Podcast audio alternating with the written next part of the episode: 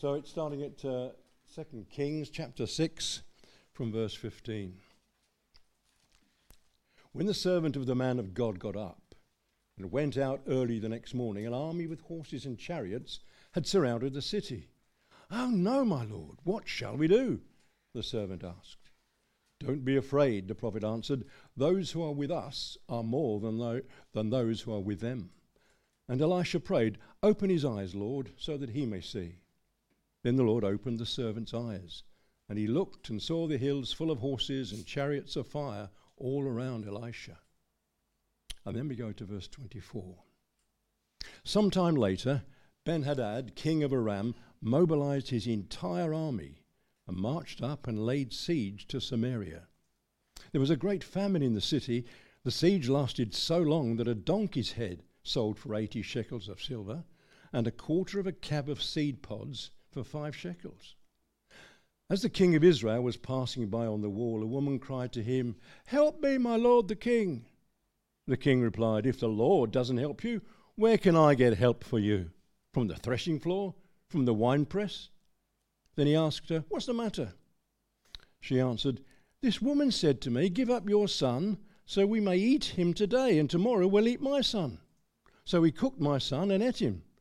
The next day I said to her, Give up your son so we may eat him. But she had hidden him. When the king heard the woman's words, he tore his robes. As he went along the wall, the people looked and they saw that under his robes he had sackcloth on his body. He said, May God deal with me, be it ever so severely, if the head of Elisha, son of Shaphat, remains on his shoulders today. Let me go to chapter 7, verse 3, where the siege is lifted. Now there were four men with leprosy at the entrance of the city gate. They said to each other, Why stay here until we die? If we say we'll go into the city, the famine is there and we'll die. If we stay here, we will die. So let's go into the camp of the Arameans and surrender. If they spare us, we live. If they kill us, then we die. At dusk, they got up and went to the camp of the Arameans. When they reached the edge of the camp, no one was there for the Lord had caused the Arameans to hear the sound of chariots and horses and a great army, so that they said to one another, Look, the king of Israel has hired the Hittite and Egyptian kings to attack us. So they got up and fled in the dusk and abandoned their tents, their horses, and donkeys. They left the camp as it was and ran for their lives. The men who had leprosy reached the edge of the camp, entered one of the tents, and ate and drank. Then they took silver, gold, and clothes and went off and hid them. They returned and entered another tent and took some things from it and hid them also. Then they said to each other, What we are doing is not right. This is a day of good news, and we are keeping it to ourselves. If we wait until daylight, punishment will overtake us. Let's go at once and report this to the royal palace.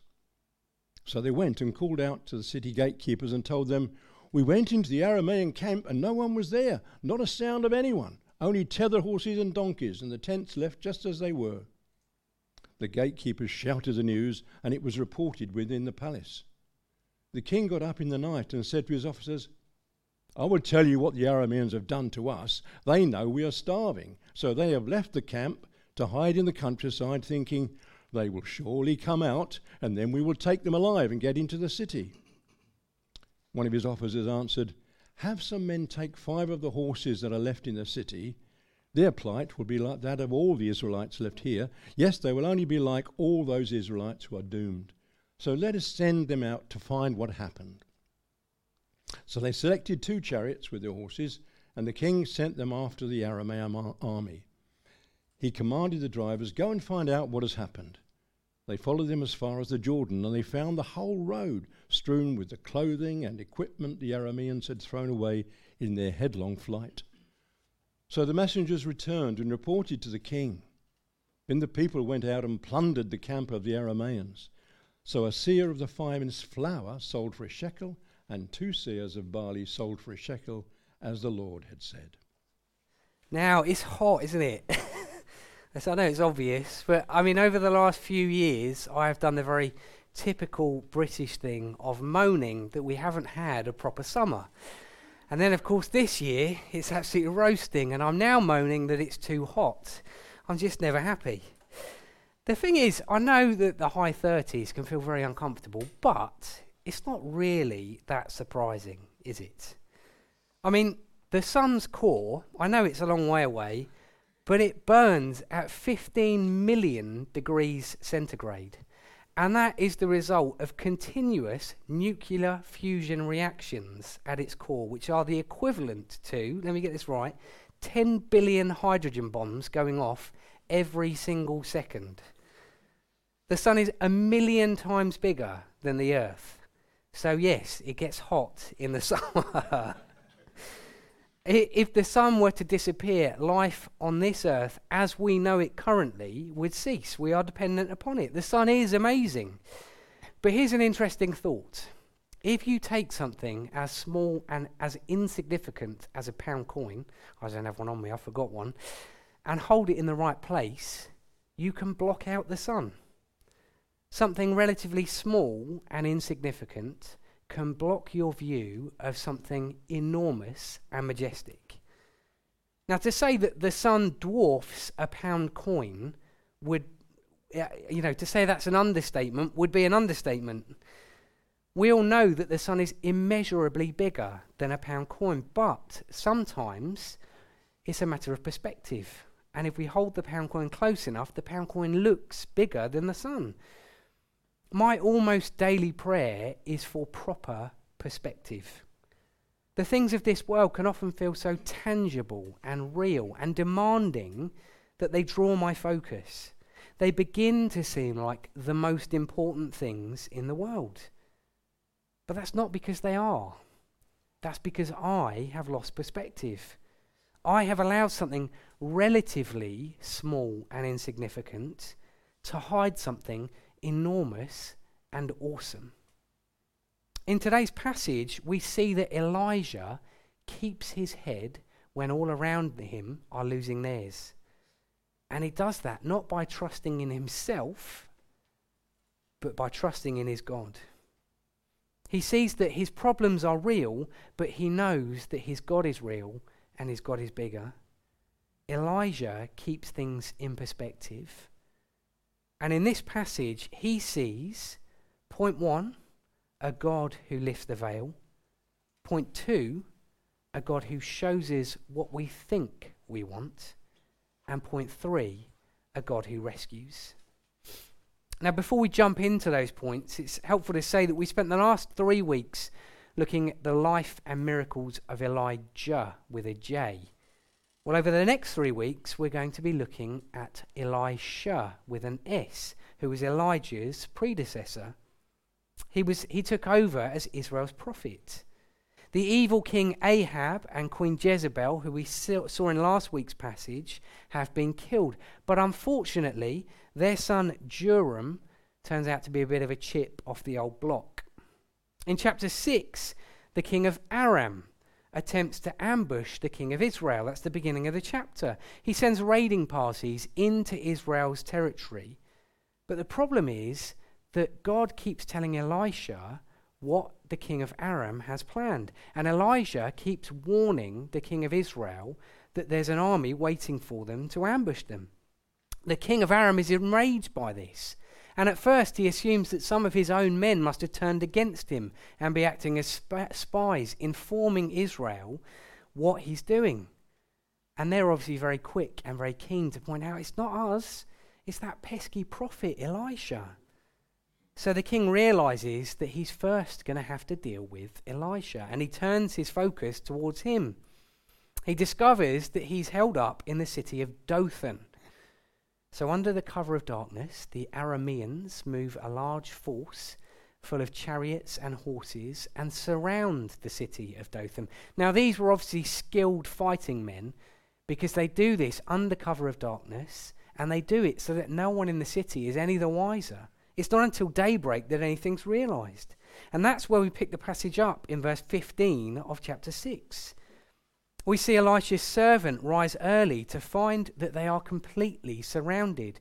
He exclaims, Oh no, my lord, what shall we do? Now things look bleak for the people in the city. It's hard for us to imagine today just how bleak they looked. Now, we're all too familiar with political instability, and we know that that instability can have a real effect on our day to day lives. But in the ancient world, the results of those tensions were far more acute. Elijah's servant would have known that if that army breached the city walls, at best it would have meant that they were all carried off into captivity, and at worst there'd be a massacre. Excuse me.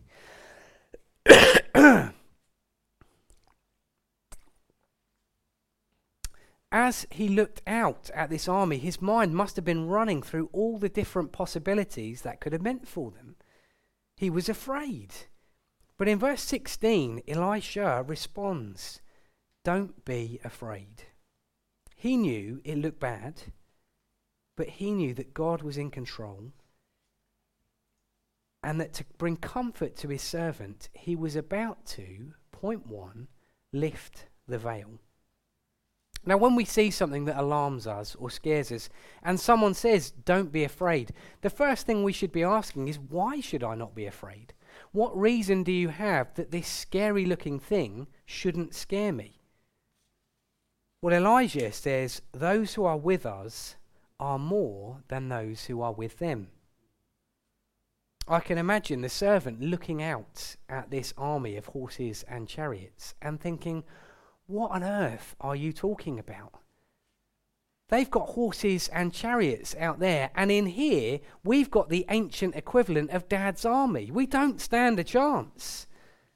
But that's not what Elisha was talking about. He was talking about something far better. Look at verse 17. Elisha prays, Open his eyes, Lord, so that he may see. Then the Lord opened the servant's eyes, and he looked and saw the hills full of horses and chariots of fire all around Elijah. Elisha wasn't afraid because he could see what was really going on. He could see that although a real enemy besieged them, an even greater army was there to protect them God's army. Ultimately, Elijah could see that God was bigger than their enemies. Elijah knew that his servant, what his servant needed was a proper perspective. What he needed was for God to pull back the veil so that he could see who was really in control. Now, Elisha's servant would have known that God was mighty. He would have known that his God was a rescuing God. And he would have known that his God kept his promises. His problem was not a lack of understanding about God. His problem was that his circumstances meant that what he believed in theory had lost any practical reality in his life. He discovered that the greatest distance in the world sometimes can be the 18 inches between a man's mind and his heart.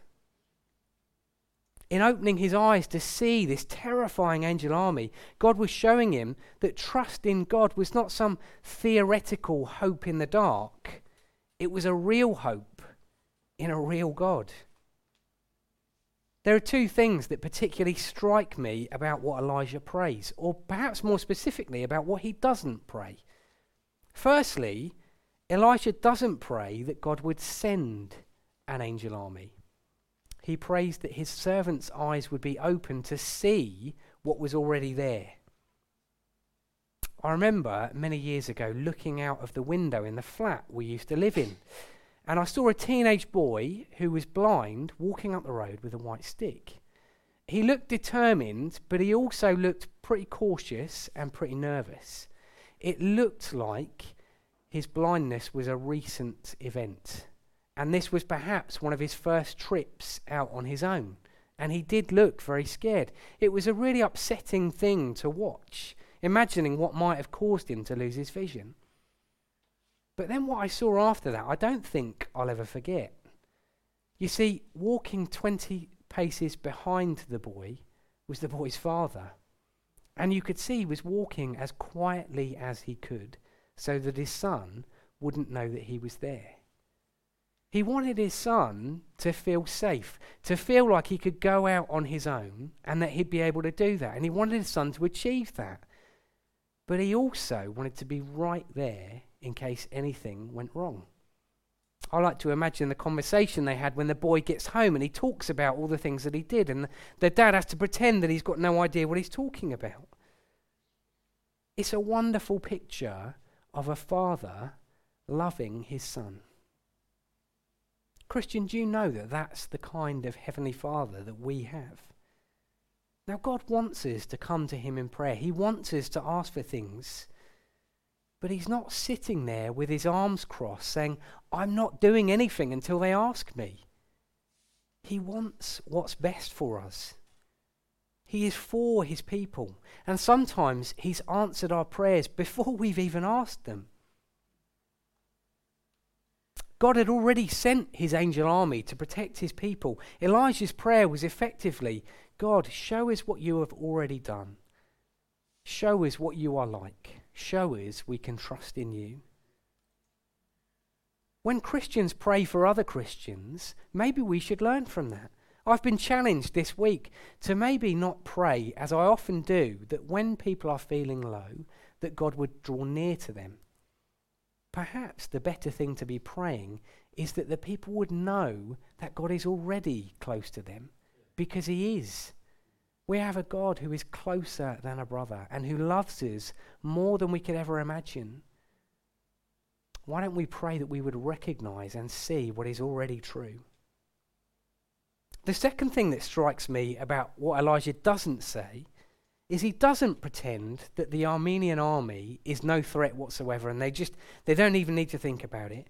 He acknowledges that this is a real problem but that God is still in control. It's so important that we understand this. Because becoming a Christian doesn't mean that your life is suddenly going to become all peachy and easy. In fact, Jesus warns his followers that it will usually mean it becomes more difficult. But he does promises that he will always be in control. And he will always act for his glory and the good of his people. He promises that one day we will look back on our lives and see that even in those really difficult things, God was working for His glory and for our good. When we keep this perspective that God is far bigger than all our problems, it doesn't mean that life will be plain sailing. But it does mean that when storms come, God will always be with us. And although the road ahead may seem uncertain, we can be certain of the destination to which he is leading his people. This passage clearly shows us that receiving that kind of perspective is an answer to prayer. So, what do you think my first point of application is? Pray. Pray that God would open our eyes to see what He is really like, to see that He is in control, to see that He is good. That we must learn to dwell on what God has already done in the past, what He's doing now, and what He certainly will do in the future. There's a real theme in this passage of God keeping His word. Well, are you reading the promises of God found in the Bible? Are you seeking not only to mentally understand those promises, but allowing jo- joy and hope to cultivate in your heart as you consider what they truly mean for you? Are you dwelling on a future with our Lord? A place where there will be no more striving, no more hurting, no more pain or illness or death, but instead perfect, joy filled relationship with God, which goes on forever and ever. The second thing I want to draw your attention to this morning is two God shows us what we think we want. Now, for the sake of time in our reading, we skipped between verses 17 and 24. In that section, Elijah would pray that God would blind the Aramean army, which God does. Elijah then leads them into Damascus and hands them over to the king of Israel. He basically captures this entire army and gives them over to the king. But in a real act of mercy, rather than killing them all, they give them food and drink and they send them on their way. The trouble is that in verse 24, we see that this act of grace is quickly forgotten. by the king Ben Hadad, the king of Aram, who marches back into Israel, this time not just with raiding parties, but with his entire army. And this time they lay siege to the city of Samaria. Now, with no food coming into the city, things get desperate very quickly. We think that inflation is bad today, which it is. But in verse 25, it says that a donkey's head sells for 80 shekels of silver. Did you know that that's over 70 kilograms of silver for a donkey's head? In verses 26 to 29, we read of things being so bad that people begin to eat their own children. These verses are supposed to horrify us. But they're also supposed to point us to the fact that this very situation was foretold. In the days of Moses, hundreds of years earlier, Israel was rescued from slavery in Egypt. And after they were rescued, they were shown how to live out their new freedom. God gave them a list of laws and rules that they were supposed to follow. He told them that if you follow these rules, you will know peace and rest. But they failed to keep God's law again and again.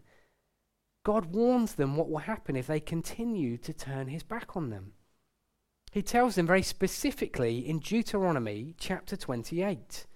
Starting from verse 49, he says this The Lord will bring a great nation against you from far away, from the ends of the earth, like an eagle swooping down, a nation whose language you will not understand.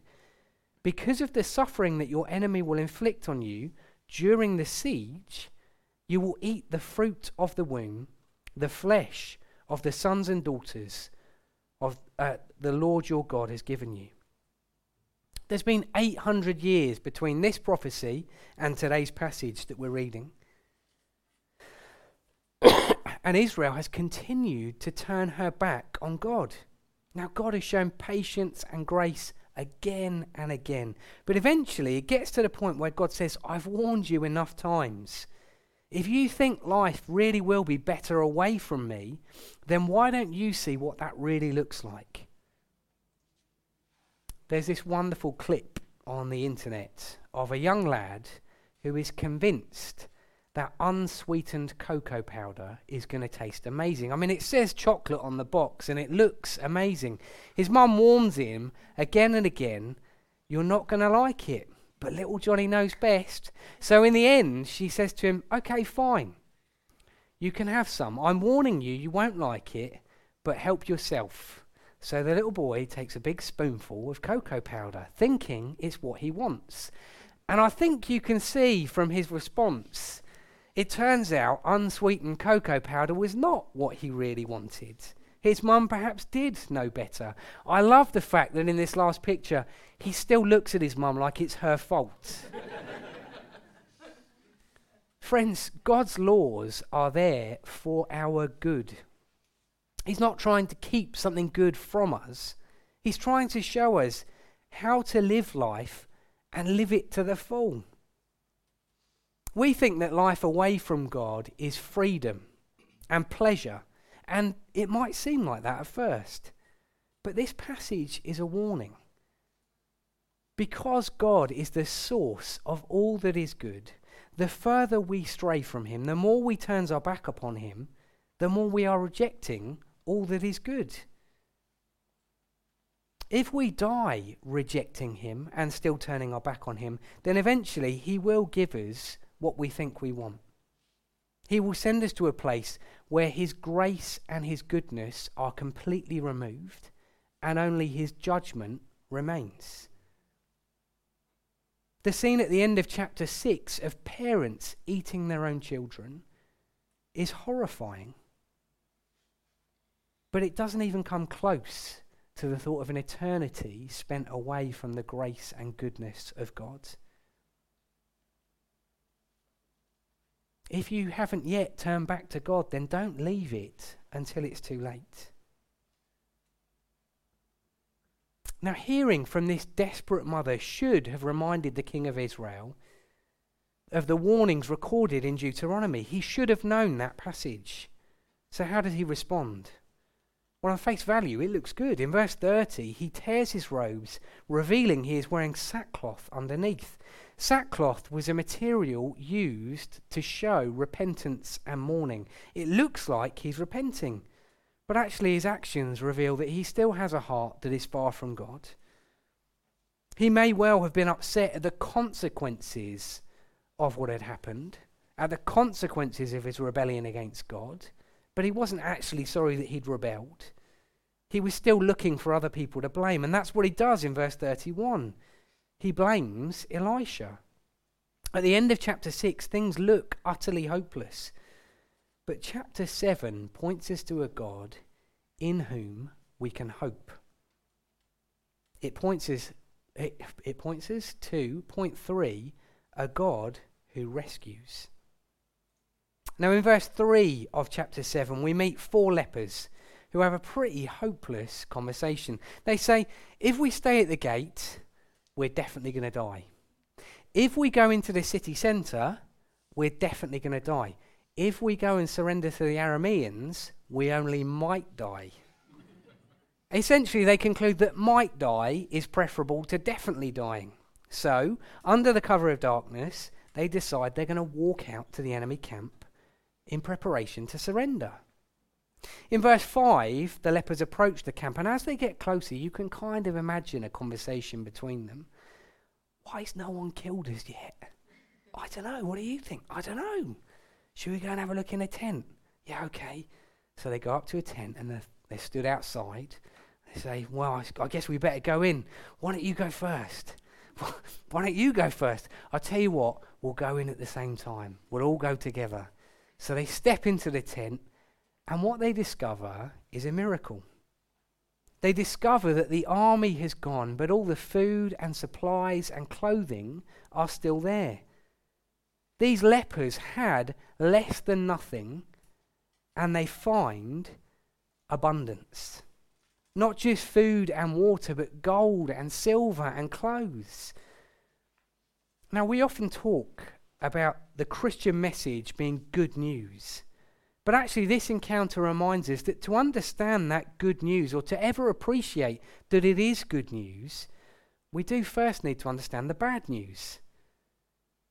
We must see that the world is just like this city under siege.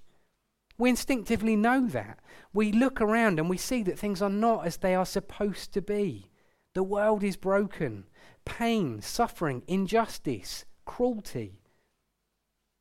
The city was in such a bad way because people had turned their backs upon the living God. The world is the same. The question is, how do we respond to that? It's not enough just to acknowledge that things are bad. If the lepers had done that, they'd still have no hope. Now, we could act like the king of Israel. We could get mad about it and we could look for other people to blame. Or we could humbly acknowledge that the problem is not out there somewhere, but the problem is in each of us, in our own hearts. That our continued rebellion against God has contributed to the mess that we see all around us. We can lament not just over the state of the world, but the state of our own hearts and the fact that we have been separated from God because we've rejected Him. Now, when Jesus came 2,000 years ago, He came to rescue. He came as a savior, and he is going to return. But make no mistake, when he does, he is coming to judge. And his judgment will be terrible. We will be like the people of Samaria. We will have no hope of saving ourselves because he gives everyone exactly what they deserve for turning away from a holy God. It is very bad news. But it's that bad news which makes the good news so good. The, rep- the lepers realize that doing nothing is not an option. So they walk out of the city hoping to find mercy. Like the lepers, we must realize that our only hope is not from ourselves, but from someone else. We need mercy and we need to be rescued. Their choice is between definitely dying and possibly dying. I'm very glad to say that our prospects are far better. They approached an enemy in the hope of mercy. We can approach the friend of sinners, and he not only promises mercy, but blessings and adoption into his family. They went out with no invitation. We have an invitation. Jesus says, Let anyone who is thirsty come to me and drink. Their great hope was simply to postpone death. Jesus promises everlasting life. They found earthly treasures. We are given treasures greater than anything this life can ever bring. We are given the greatest gift of all a relationship with a perfect God Himself. A gift which is received through faith in Jesus, which can never be taken from us. If we continue to reject God, then eventually He will give us what we think we want. And we will discover that that thing is terrible. But, friends, He calls out with open arms to anyone who recognizes that they need a Saviour. He offers another way. He sent his son to die on a cross and take the punishment that his people deserve. He was punished so that we could be forgiven. This is not some cold, distant God. This is a God who loves his people so much that despite our rebellion and our sin, he sent his son to die in our place. If you don't know Jesus, then will you put your trust in him? Will you dare to believe that life can be better? That life really is better with him than without him? Will you, like, this, like the lepers in this passage, recognize that you need a rescuer? And will you turn to him? If you do already know Jesus, if you have trusted him, what are you going to do now? The lepers love the fact that they've been rescued. But in verse 9, they turn to one another and they say, What we're doing is not right. This is a day of good news, and we're keeping it to ourselves. What Jesus offers to those who turn to him is too good to keep to ourselves. We're not called to share the good news because it earns us something or because it's a sign that we're better than anyone else. We're called to do it like these lepers because it is news that is too good to keep to ourselves. Will you, like these lepers, return to those who are living in fear? Fear of death, fear of a hundred other things. And will you return to them with a message of freedom, a message of salvation, and a message of hope?